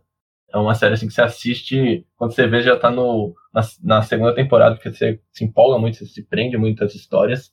Então vale muito a pena ir assistir. É, vou puxar aqui a segunda recomendação. Também é uma série documental da, do Amazon Prime. Chama Isto é Futebol. E eu queria focar no primeiro episódio, que é se passa em Ruanda após-guerra e essa coisa que a gente está falando do senso de pertencimento, né? Como eles veem o futebol e como lá eles são fanáticos pelo Liverpool, assim, o, o episódio, né, foca muito na, na torcida por toda a questão da Champions League lá do 2000 e 2005, né? Não, 2005, 2004, 2005 e aquela de 2008 que perde pro Mina. É, então passa tudo ali mostrando como o pessoal em Ruanda é, lida com futebol, né, na, naquele pós-guerra, né, aquela guerra civil que tiveram, que foi muito, muito, muito pesado. Tem várias cicatrizes até hoje lá no, no povo. É, então, é muito legal você ver como o, o povo ele, ele vê o futebol como é, uma alegria mesmo. Né? Acho muito parecido com o que a gente tem aqui no Brasil, né? O futebol é, deixa a gente para cima, né? Então eles se, se encontram, torcem, vêem um jogo no bar, tem torcida organizada. E tem até os times locais também que falam disso, né? E como a guerra pesou nos times locais. É um episódio é, muito, muito bom, assim. Os outros eu ainda não vi, mas esse primeiro episódio eu recomendo muito. Bom, eu queria deixar uma indicação mais humilde, que é, o, é um portal de notícias, que é o Revista Série Z, que eles cobrem futebol alternativo brasileiro, assim, então um, é um site que, que fala de série C, de série D, enfim, tem uns quiz, é bem bacana para quem gosta desse lado mais alternativo do futebol brasileiro. É, eu acho que é o lugar, assim, é, para quem curte, puta, o que, que tá acontecendo na série D? Como é que tá o confiança? É, eles trazem umas histórias bem bacanas. Eu, é um site que eu gosto, assim, de vez em quando, quando eu quero ler alguma coisa diferente sobre futebol, um conteúdo independente, assim, é o Revista Série, série Z. Fica aí a dica pra, pra rapaziada. Ah, que eu ia puxar. Se a gente tivesse gravado duas semanas depois, estava rolando a série do Tottenham na, na Amazon. Mas aquilo é, é dor demais para ver, deve ser dolorido demais para ver aquela série. É, o meu, a minha indicação então aqui vai ser, ia ter duas na real, né? Mas vou, vou pegar a que, eu, a que eu tô pegando para mim agora, que eu tô relendo o livro do Jamil Chad, que é o, aquele correspondente da, da CBN, do Estadão, agora está no UOL. É um livro que chama Política, Propina e Futebol, que, enfim, fala bastante do que a gente estava falando antes sobre no, no endosso de organizações é, governamentais, etc. Ele, ele fala muito de, dos escândalos da FIFA e tal, então é, é um livro bem legal para entender o, os bastidores do futebol. E, e outro, só por, por curiosidade, é o, a, a biografia do Garrincha, é, Estrela Solitária é o nome, acho que é um dos melhores livros que eu já li na minha vida, um negócio bem problemático, assim, bem, bem sensível. O livro é bem, bem foda. Fica aí de, de dica. Não, não, gostei da, das duas. Vão ter as duas. Eu tava muito em dúvida em relação à minha indicação eu vou indicar um, um livro do Eduardo Galeano, é o Fechado por Motivo de Futebol. Eu acho que ele, assim, obviamente tem a questão do futebol, a, a só é sombra, que é, que é, um clássico, mas esses são outros textos que, que, assim, é uma sensibilidade de mostrar realmente futebol é essa comunidade, o futebol e, enfim, o, e o seu dia a dia, acho que é importante até para, não sei, para colocar o, o, pé de novo no chão depois a gente a gente tá vendo tanto tanto futebol negócio. Acho que é assim, enfim, Eduardo Galeano ele é um escritor muito foda e, enfim, essa é a minha, essa é a minha indicação. Antes de encerrar, eu só queria agradecer ao Pedrão mais uma vez aí, dizer que sim, as portas estão abertas até para ele voltar e responder a pergunta do Lucas Moura que eu fiz. Não, eu vou responder e dizer que, puta, de Cutia para Amsterdã, o cara foi. O cara, eu odeio ele, mas o cara é histórico, não tem como. Mano, todo mundo sabe, mano. Saiu de São Paulo, saiu de Cotia. Inclusive. Sucesso. Saiu de Cotia, não, não ganha nada de São Paulo. Inclusive, Pedro, vai, vai ter um, um easter egg aí, depois aí. Pois é, preste atenção. É, vai ter, vai ter, vai ter, verdade. Já vem aqui pra. E bom, gente, é isso. Vamos aí pro final já. Agradecemos muito a participação do Pedro novamente, todo mundo que está escutando. Até o quinto episódio, que logo mais tá saindo. E é isso, abraço a todos e tchau, tchau. Falou, falou. Bom,